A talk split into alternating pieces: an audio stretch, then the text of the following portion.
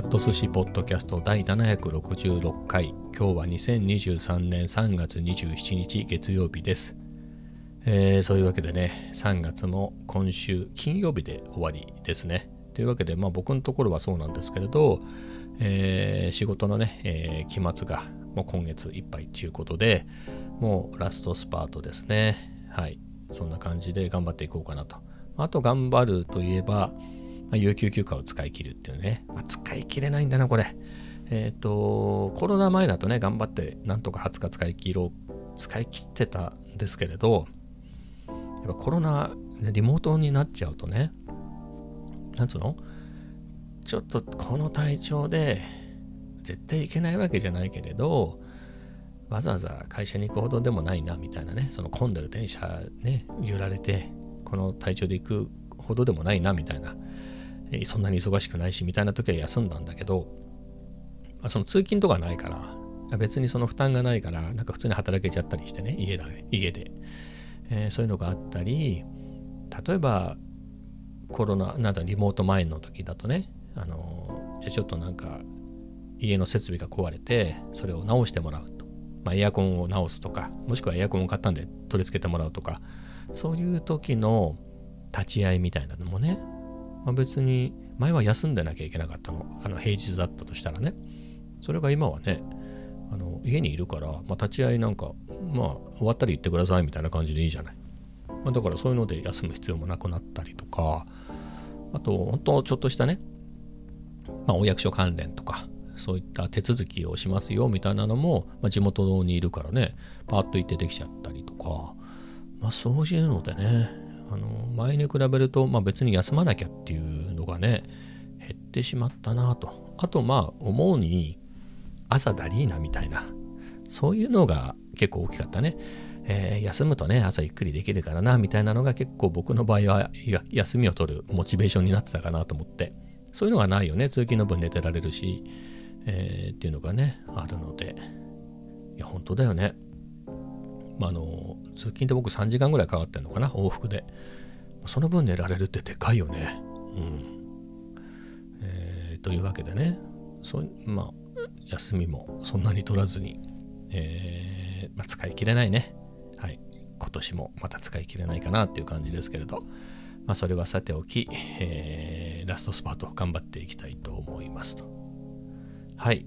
であとはね今日も今日はね天気良くはないけれど久々ね、雨じゃなくて曇りっていうことで、よかったね。うん、やっぱりいいもんですね。まあ、せっかく桜ね、満開でもう、もうちょっともうピーク過ぎ、過ぎてる感じあるけれど、まだまだ、ま、満開って言っていいんじゃない？この辺だとね。まあ、にもかかわらず曇りってのはちょっと残念だけどね、スカッと晴れてくれたらね、写真でも撮ろうかななんて気持ちになるんだけれど、桜撮ってないね、今年。はい。えー、明日どうなんでしょうね。スカッと晴れてくれたらね、ちょっとは撮ろうかなと思うんだけれど、まあそんなぐらいですかね。気温は16度ぐらい最高。なので、まあちょうどいいぐらいかね。えー、そんなに暑くもなくて、えー、T シャツに薄手のパーカーでもう全然良くて、ただ帰りね、あの夕方とかになると冷えてくるんで、その上にもう1枚みたいな。まあそれで十分でしたね。はい。まあ、そんなんで久々のカフェ散歩行ったんですけど、チャトラッチ留守だったね、チャトラッチ。うん、しばらく見ない間に、2人、2人っていうか2匹ともね、三毛猫と2匹ともいなかったんで、まあ、あったかいし、どっかブラブラ、ぶらついてんすかね。えー、残念っていう感じで、まあ、お家とかはまた普通にね、あったんで、生きてるんだと思います。はい。えー、また明日、あの、明日はそっか、美容室がお休みなんでね、えー、おやつでも持って、チャトラッチに会いに行こうかなと思います。はい、まあそんなところですね。では最初の話題でいくと、あの、YouTube ね、YouTube とか見てると、あの結構僕あの懐かしいね、子供の頃とか、まあ、子供の頃じゃなくてもいいんだけど、まあ、20年、30年ね、まあ、なんか2000年代とか90年代、まあもっと前のね、えー、CM とか見るのが好きなのよ。まあ80年代、70年代でもいいんだけれど、えー、そういうのを見てるとね、まあ、当然この人そういうのが好きなんだなっていうんでね、そういう年代のが好きなんだなっていうことで、あの、その時代のドラマ丸ごとであったり切り抜きであったり、えー、もしくはあのヒットソングねみたいなのが出てくるのよ、えー、そういうの見てまあロスインディオスなんか聞いちゃってね。はい。あのロスプリモスとか。コモエスタ赤坂なんかが出てきてああそういう曲曲名だけ知ってるねみたいな押したらああこういう歌なんだみたいなね、えー、ムード歌謡を聴いてみたりとか、えー、するんですけれど、まあ、そういうので言っててね見てたら藤山一郎が出てきたの藤山一郎藤山一郎を皆さんが知ってるかどうかねわかんないんですけど意外とこのアナリティクスによるとね意外と若い人も聞いてんだよねなので説明しますけれどあの僕が子供の頃で子供の頃によく夏メロ番組に出てた人だね。僕からすると。はい。そういう当時もおじいちゃんっていうね、えー、だから僕のおじいちゃんよりおじいちゃんよりは年上だね。はい。まあみたいな世代の人ですね。だ僕の記憶には、えー、子供の頃夏メロ番組的なやつに出てて。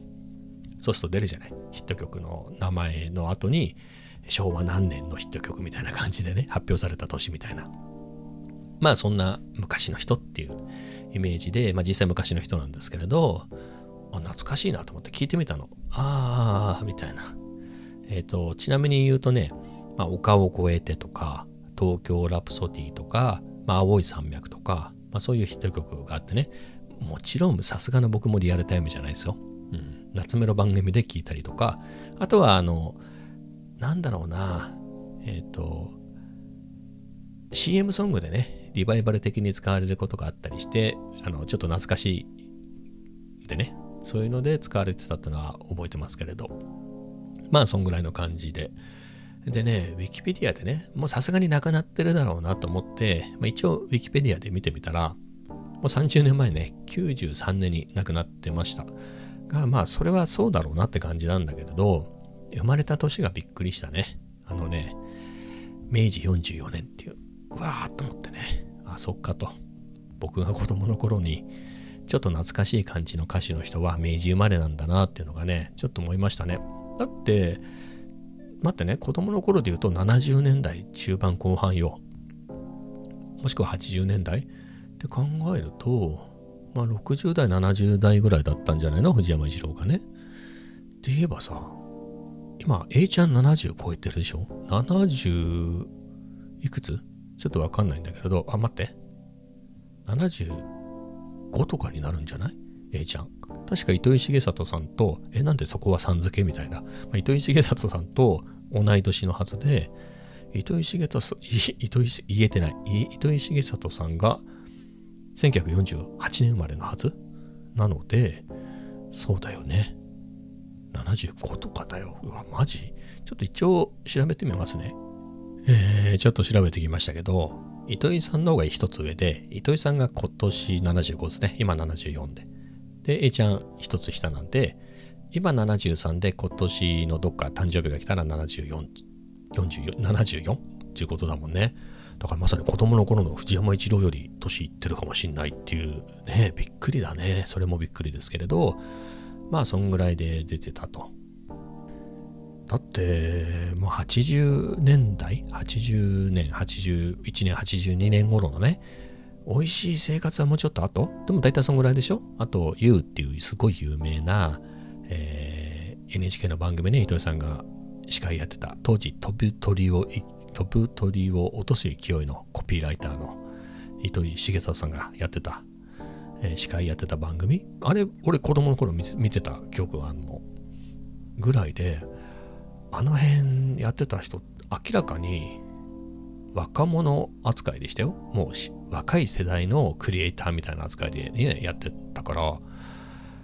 えー、その人たちがもう75ぐらいなんだみたいなね。はい。それもびっくりですけれどまあその人たちがその30代の頃だよね。その頃、僕が子供で、その頃夏メロ扱いで出てた藤山一郎ぐらいの年に、A ちゃんもなったんだなっていうのはね、いや、びっくりだね。まあ、それはさておき、まあ、なので、その当時の人にとっても、今の A ちゃんぐらいだったんじゃないですか。今の A ちゃんと違って、A ちゃん別に夏メロの人じゃないもんね。今でもファンがめちゃくちゃいっぱいいて、めちゃめちゃ武道館とかガーンと満員にしてんでしょ、えー、なのでちょっと事情は違うけどまあでもね I love you OK みたいなのをそういうぐらいしか知らないからね僕からすれば、えー、みたいな感覚でいくとまああれなんじゃない？僕が子供の頃見てた 藤山一郎もその頃見てたまあ親親だと親も生まれてないからね丘を越えての時。なんでまあそのまた親おじいちゃんおばあちゃんの頃に人あん？おじいちゃんおばあちゃんにとっては今の A ちゃんぐらいのね僕から見た A ちゃんぐらいの感じだったんですかねと思って。すごいなと。はい思いました。あとねその東京ラプソディってね僕東京ラプソディっていう歌歌そのものは知ってたんだけどそういう名前の歌だったんだっていうね。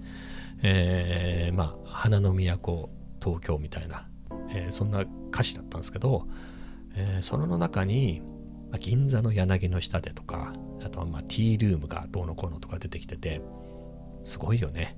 えー、まあ当たり前なんだけど、戦争中にね、あの食うや食わずやになっただけで、その前はね、えー、一応先進国ですからね、アジアの一等国、アジアで唯一の一等国、えー、先進国ですからね、えー、それなりに発展してましてや東京だから、まあ近代化もね明治に入ってガーンと近代化して大正を経て昭和ですからまあそうだよねって地下鉄もあるし、えー、その時代でもね、えー、みたいなのでまあ言われてみれば当たり前なんだけれどすごいね、えー、そんな華やかな。だって和光なんか余裕であるでしょ？あの銀座の和光ね。僕らが見てるあの和光。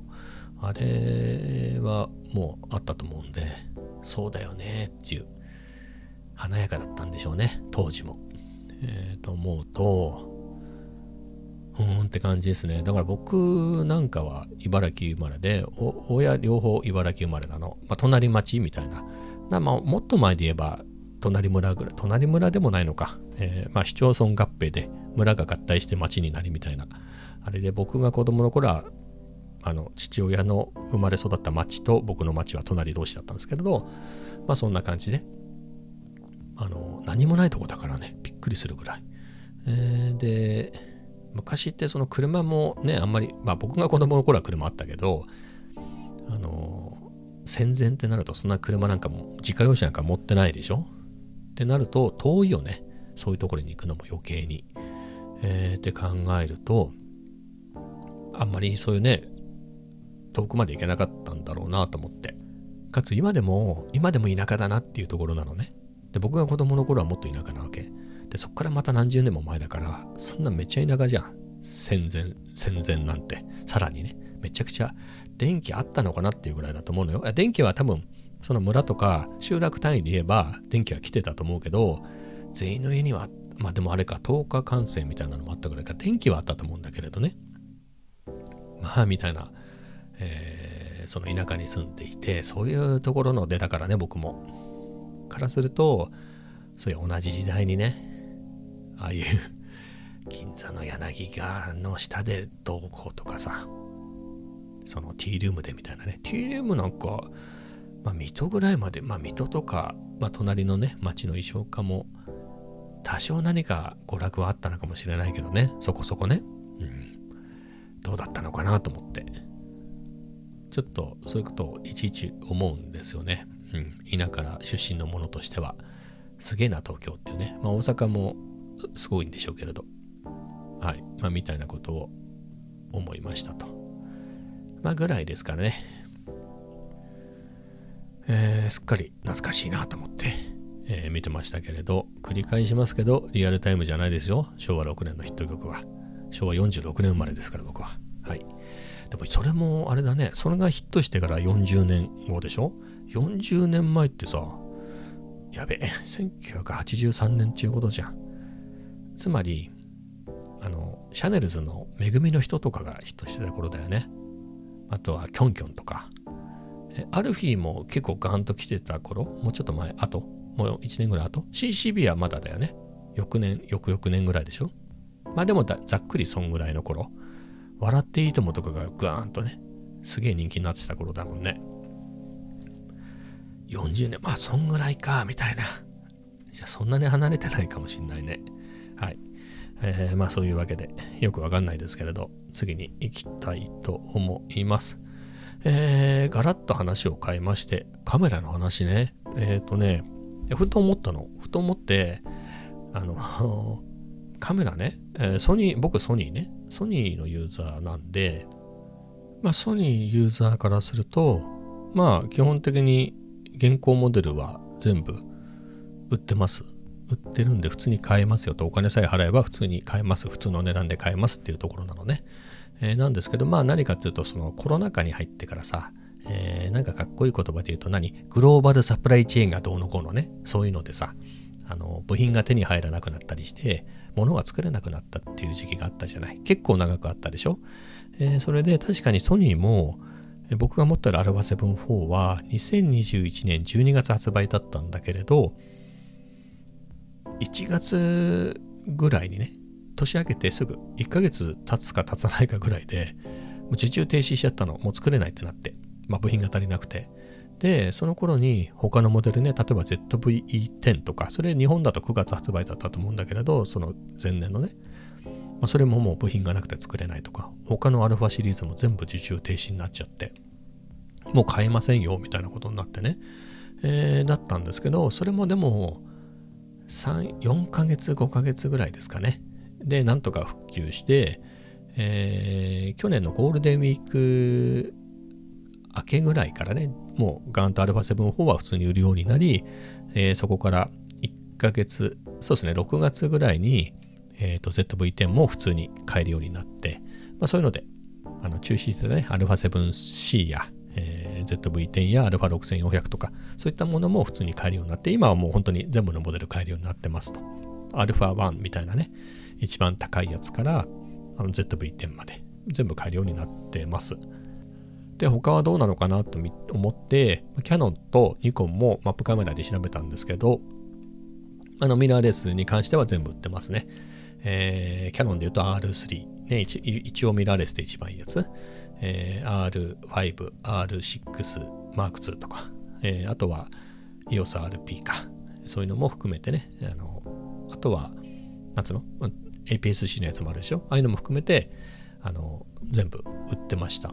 で、ニコンも Z9、Z7-2、Z6-2、Z5、まあ、Z50、あとは ZFC なんてね、そういうモデルも、あの、ちゃんとね、全部買えるように在庫ありになってたんで、まあちゃんとしてるよねっていう感じだったんですけれど、富士ね、えー、僕も結構富士のカメラは長く愛用してたんですけど、富士が全然売ってない。まあ、びっくりするぐらい売ってないね。まあ、売ってないって話は聞いてたんだけど、絶望的に売ってない。売ってるのが、まあ、在庫ありになってるのが、GFX50S と XH2S かな。この2機種しか売ってないっていうね。いや、すごいよね。だって他にも出たばね、あの、モデルチェンジっていうか新しいのが出たばっかりで言うと、XT5 でしょ？で、さっきも言ったけど、XH2S は売ってるけど、それの無印の XH2 は売ってないからね。みたいな。これ割と最近出たやつが全然売ってないと。初期ロットで出したっきりみたいな感じなんじゃないですか。えー、他売ってないの ?X Pro 3も売ってない。ディスコンになったっていう話もあるけどね。でもこれ売ってないでしょ？XE4 はどうやらディスコになったって話だけど、あとは XT30 とか、えー、XS10、えっ、ー、と、えっ、ー、と、なんだ、浮かばないね。はい。まあそういうのも売ってないし、まあソニーあたりだったらね、例えば XT4 に当たるような、えー、一つ前のモデルは、えー、ちょっと廉価版的な、ちょい廉価版的な感じで残したりするじゃない。α7-3 がまだ売ってたりとかね。まあそんな感じなんですけど、富士ね、それも全然売ってないからね。もう本当に、どこ、まあ、どっかにはね、すげえプレミアムな値段で新品が売ってるところもあるんでしょうけど、もう普通の値段では全然売ってないっていうね。いや、これすごいよね。まあ、何がすごいって、他のメーカーは売ってるわけじゃん、普通に。ね、ソニーもニコンもキャノンも全部のラインナップで、まあもちろん、えー、優先順位をつけてね、ディスコンにした機種もあると思うんですよ。ソニーで言うと α7 とか α7-2 って、そのコロナ禍に部品が足りねえっつってディスコンにしたんで、まあそういう場合もあるでしょうけどね。まあにしても、えー、富士はね全然売ってなくてこれどうなるのかねまあ、あの会社自体はね別にカメラだけやってるわけじゃなくてあとカメラにしてもチェキとかああいうのもすごいすごい売れてるんでしょすごい収益上げてるって、あ、そうだよね。普通のデジカムと違ってあのチェキのフィルム買わないといけないからね。フィルムっつうかあのあの、まあ、フィルムか。あれ買わないとねチェキ使えないですから、まあ、あいうのも売れてるでしょうからイメージング事業的なところ的にはまあまあ、えー、全く収入がないとかではないでしょうけどね。まあ、あとは富士フィルム自体は別にカメラの会社じゃないからね、実質は。えー、他でも結構儲けてるから、まあ大丈夫といえば大丈夫なんでしょうけどね。でも、結構自分がそこの担当の人だったら針のむしろだよね。お前とこいつ作れんだみたいな、えー、話だもんね。えー、今年も売り、あの、全然物が作れないんで、えー、売り上げが立ちませんみたいな話じゃない。デジタルのカメラに関してはね。いつまで続けるんですかねいつまで続けるって別にそのカメラをやめるっていう意味のいつまで続けるじゃなくて、この状態いつまで続けるんですかねえー、さっさとこの、ね、部品を調達して、えー、早くね、X シリーズが普通に買えるようにしてほしいよね。いや、ソニーもキャノンもニコンもね、どこもそうだっつんだったら、しょうがないかなって感じじゃない。でも他は普通に売ってるからね。で、バンバン新機種出してるでしょ？あのキャノンもほら R8 とか、えー、最近で言うと R50 とか R なんとかね APS-C のやつも出したりとかさ全然そういうのやってるじゃない？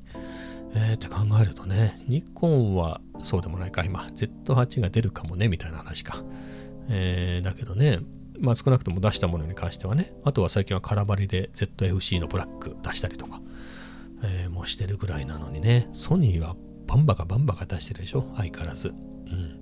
R7、R5 がね、この間出たばっかりだけど、なんか ZV-1 が出るっちゃね。えー、しかも、あさってあたり発表があるとかないとかなんでしょ？まあ、そんな感じでね、バンバン出してるもんね。しかも買えるっていう。えー、そんな状態でね、まあ、富士なんかはいいカメラですからね、結構。僕も好きで。あのー、最近ね、まあ、動画も全然やめる気はないんだけれどや、っぱり写真楽しいなっていうことで、最近は、まあ、アルバ7 4持ち歩いてるけれど、いつも。もうカメあのどっちかというと写真向きのセットアップで持ち運んでいて、あのマイクも外しちゃってるのね、邪魔くさいから。持ち歩いてはいますけど、えー、そんな感じにしてね、写真楽しいなって感じなんで、で、行くと、富士も楽しいんだよね。富士の、僕、X70 は一昨年ぐらいまで持ってたか。あれは 7C の時に下取り出したのかな。えー、なので、X70 はあれ5年ぐらい使ったかな。4年ぐらい使ったかな。で、XE1 も同じように持ってて。えー、で、あと X100S とかね。まあ、X100S がね、めちゃくちゃ良かったの。あれ売ったのはちょっと失敗だったかなっていうぐらいめっちゃ良かったね。まあ、ただ大きさ的に X70 で良かったかなって気もしますけど、X100S すごい良かったんでね。そう考えると、あのシリーズ、ちょっともう一回買ってもいいかなってのはずっと、ずっと思ってたのね。えー、中で、X100V ね、まあ、随分高くなってたからね、えー、ちょっと、在庫が復活したから買う買うか。っつうとね、あれ、17万ぐらいしてなかったでしたっけ ?X、まあ、そもそもさ、見てもわかんないんだよね、売ってねえから。あのすげえプレミアムな価格になっちゃったから、いくらでした？みたいなのがね、えー、全然わかんないですけど、もともとで言うと、すごいな。えー、なんだろう、プレミアム価格で40万とか、これもう本当にね、西田渉さんじゃないけど、ライカ買いますよね。40万 X100V に出すなら、俺もう20万出して、ライカ9 2買うでしょ。ね、すご。でも、前で言うとこれ、ちゃんと買えた時期でもう15、6万したんじゃなかったでしたっけ？どんぐらいだったの？その頃買って今売ったらすごい高いね。えっ、と、これどうやって見るんだっけ？価格推移グラフで、えー、僕ブラックが好き、あ、シル、ブラックが好きなんでブラックの値段見ようかな。2年っていうスパンで見ると、あ、12万ぐらい、あ、これは中古か。新品に言うと、あ、そうですね、16万ぐらいからスタートして、15万を切ることはあ、一瞬あったみたいですね。まあでも15万ぐらいのもんで、えー、もうコロナ禍に入ってじわりじわり上がって、もう今はプレミアムしかないっていうところで、まあでも言うと、スタートで言うと15万ぐらいで買ったのか。ね、X100S12 万ぐらいで買ったからね。そう考えるとね、高くなったなって気がしますけど。うん。まあでもいいカメラなんでね。まあ13万ぐらいだったらありかな。まあでも15万だったら、なんだろう。あれは7 4は売らないとしても、えー、ZV-10 と、えー、それにまつわるレンズ2本と、まあ、タムロンまで行けば余裕でね、入れ替えられるかなっていうところなんでね。まあ、モデル末期の、モデル末期っていうかね、結構前に出たね、Z100V を今買うかって言ったら構いませんけど、今ね、もし X100V の次がどういう名前になるんですかね ?X100S、F、T、V でしょ？次何 ?Z とか？わかんないけど。えー、ね、そういうのが出れば。まあでもめっちゃ高くなりそうだからな。でも15万ぐらいだったら全然入れ替えてもいいかなって気はちょっとしますけどね。はい。まあそんな感じで、売ってないのがね、残念ですねっていう話ですが、どうすんだろうね。あの、繰り返しますけど、僕に言われ言われてもどうにもならないんだろうけど、次の機種とか、いろいろ開発の人たちはね、開発の人たちでしてんでしょ？でも、いくら開発したところでさ、いや、その、どの部品かわかんないけど、それ手に入んないから量産できませんよみたいな話じゃない。ねえ。これ、困ったちゃんだね。はい。またね、富士のカメラが普通にね、買えるようになったら、まあそれはそれで僕のお財布に痛い気がするんで、えー、ちょっと怖いですけど、ただ富士はね、僕長年使ってて好きなメーカーではあるので、まあ嫌いなメーカーがあんまりないんだよね。え、ニコン使ったでしょ？ニコンは3機種使ったからね。パナも2機種使ったでしょ？あ、パナは3機種だね。あの、コンデジ入れると。まあ、リコーの GR も 2, 2台買ってるし、えー、キャノンはイクシーも買って、EOSRP も買ってるでしょ？で、ソニーは、えー、コンデジをね、2台。あと、α7C と α7 IV と ZV-E10 の5台買ってるからね。で、富士はもっとなの？富士はもっとなんだな。XE1、X100S、X70 なんだけど、ファインピックスシリーズをね、えー、結構何台も買ってんのね。ファインピックスで2台か。で、あとは、 FinePix っていうブランドになる前の、えー、富士のデジカメオン2台でしょこれ7台ね、今。で、さらに、えっ、ー、と、ポケット富士カっていうフィルムの カメラもね、僕の初めてのカメラ。えー、これが入れた8台でしょ他に、なんだっけかな富士のなんか持ってたな。あ、チェキもね、チェキの初号機も持ってたんで、9台、富士9台買ってますから、結構富士好きですよ。まあ、そんな感じでね、えー、いろいろ使って、オリンパスはね、OMD 使ってた。あれすごい、めっちゃ良かったね、最初の OMD。えー、なので、もうペンタックス以外は使ったかなっていうところですね。まあ、ペンタックスリコーっていう風にくくっちゃえば、もう使った、使ったでいいでしょう。はい。えー、みたいな感じでね。あ、あとオリンパスはね、トリップ35っていうね、フィルムカメラも持ってましたね。あともう一個か。なんか、あの、レンズが2つついてるね。2焦点の、えー、やつも持ってますね。オリンパス。だからオリンパス3台か。まあ、ホルガにロモも持ってたし、まあ、結構使ってますよ。そういうのではね。まあ、というわけで、まあ、いろいろなメーカー使ってね。だから、まあ、嫌いなメーカーってのもないかな。まあ、あそこはもう二度と買わないなってとこはありますけど、まあ、そこはあえて言いませんが。はい、な感じですね。富士もね、普通に、でもこれこう急に買えるようになるもんなの？これこんだけ何持ってなくてさ。だって順番ってのがあるじゃない。今出したばっかりなんだから、XT5 とか、XH シリーズで、ね、XH2 シリーズをまずちゃんと売りましょうってのと、あとはそう言っても高いのばっかり出してもね、やっぱエントリーでさ、だからソニーだったらね、α6400 のダブルズームキットとか、あの、キャノンだったら EOSM のそういうダブルズームキットとか、ニコンでもあるでしょ、そういうの。そういうのが売れるわけじゃん。まずそういうので数出していくじゃない？って考えるとね、その、XS10 とか、その辺もね、あともうちょっと下のだよね。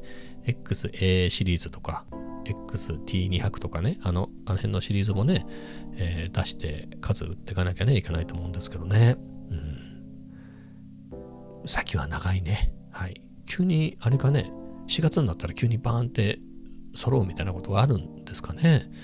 えー、わかんないですが。はい。そう考えるとやっぱ X100 ね。でもこの状態で X100 の後継機みたいな話も聞かなくないですか？なんかそういう後継機。ね。そういう話も聞かないしね。どうなんだろうね。あのだから T5 とか XH2 シリーズのねルーマー的なルーマーな話はねよく聞いてたけれど全然出ないもんね。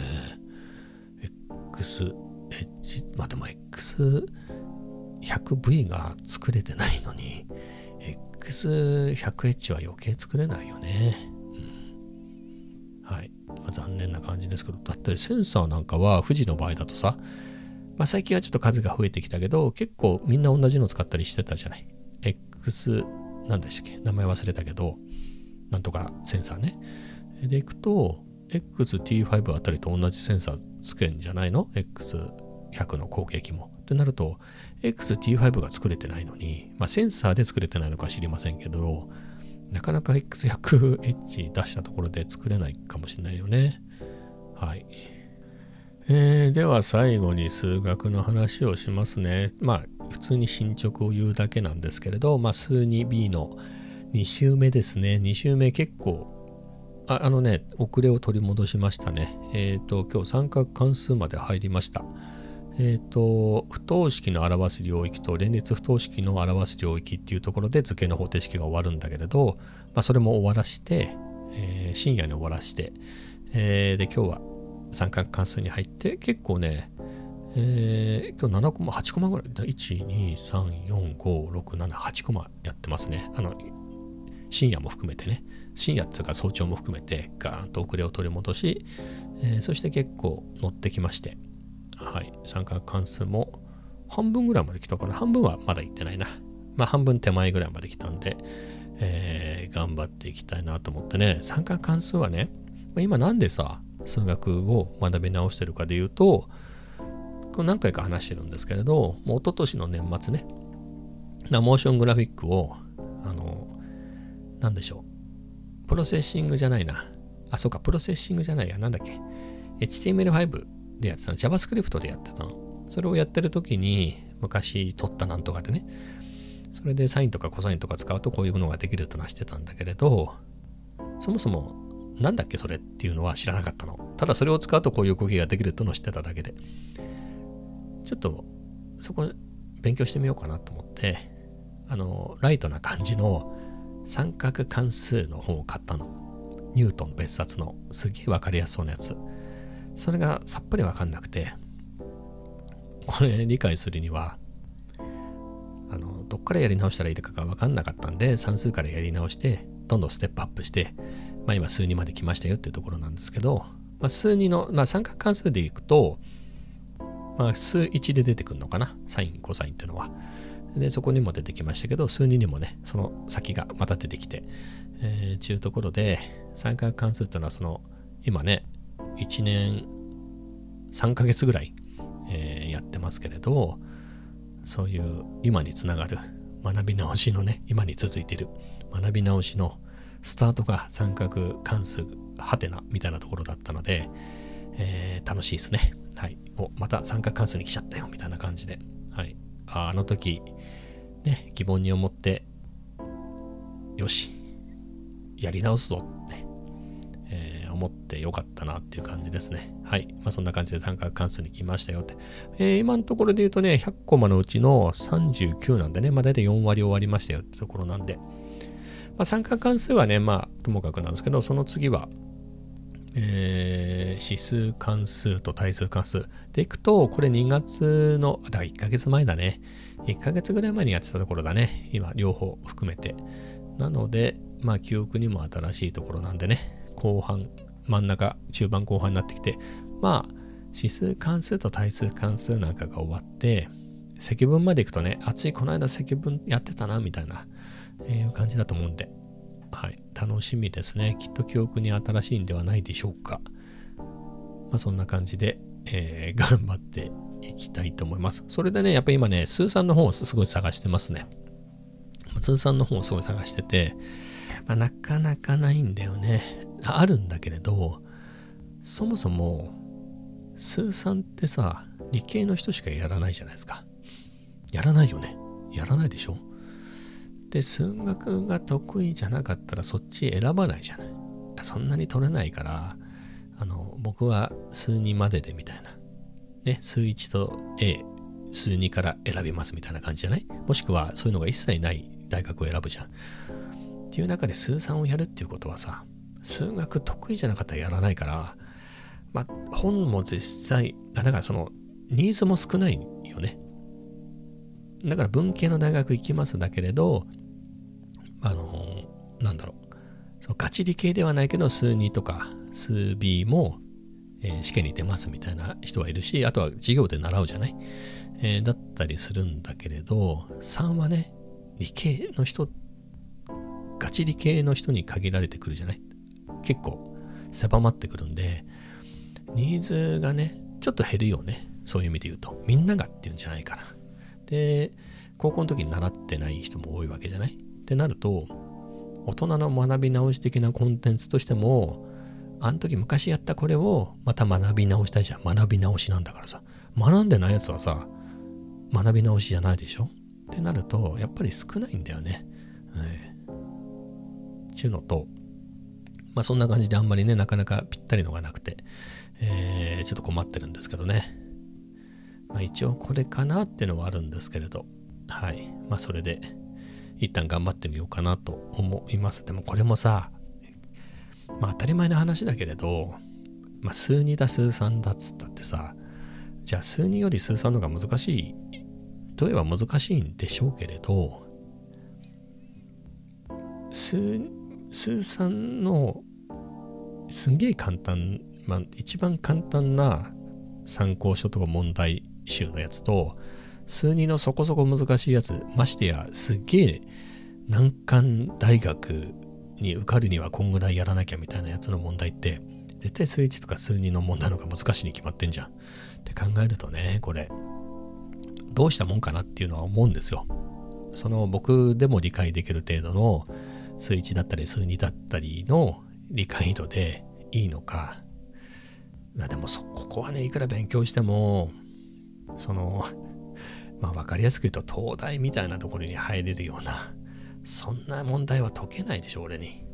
ねって考えるとねこれって何の意味かみたいなところは思うんですけれどまあ何でしょうね英語で言えばじゃあネイティブ並みにあの小説が書けネイティブのすごい売れっ子作家並みにそこまでは言わないか売れネイティブのすごい賢い文章力がある人並みに英語で何かが書けるようになるみたいなのを目指すのか普通のなんだろうライトな感じの英会話入門みたいな感じなのかっていうところで置き換えるとまあライトなやつだよね。ライトな感じで数3まで行きますってまあそんなもんだよね。しょうがないもんねこここればっかりは。